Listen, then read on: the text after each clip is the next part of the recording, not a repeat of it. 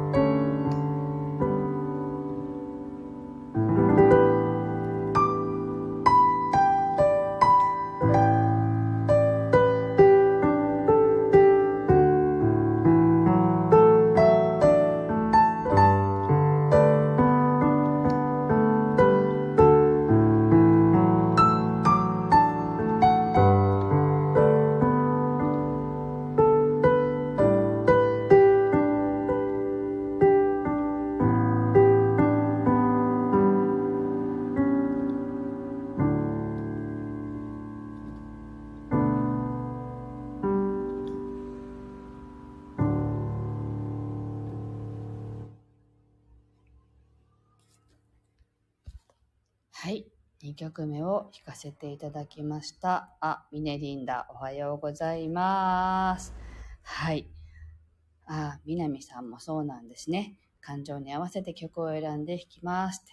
そうなんです。私はね、割と、あの、感情に気づいてないことが多くて。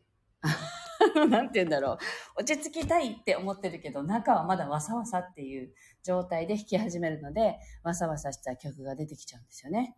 で、今2曲目ぐらいからいつも大体落ち着いてるんですよ。なので、今ちょっとね、あの呼吸しながら自分も弾かせていただきました。皆さんどうだったでしょうかなんかこうやってね、輪が広がっていくと嬉しいです。あ、ちょうど10時で、ちょうどお客さんが駐車場に車を止め始めたんで、そろそろ終わりたいと思います。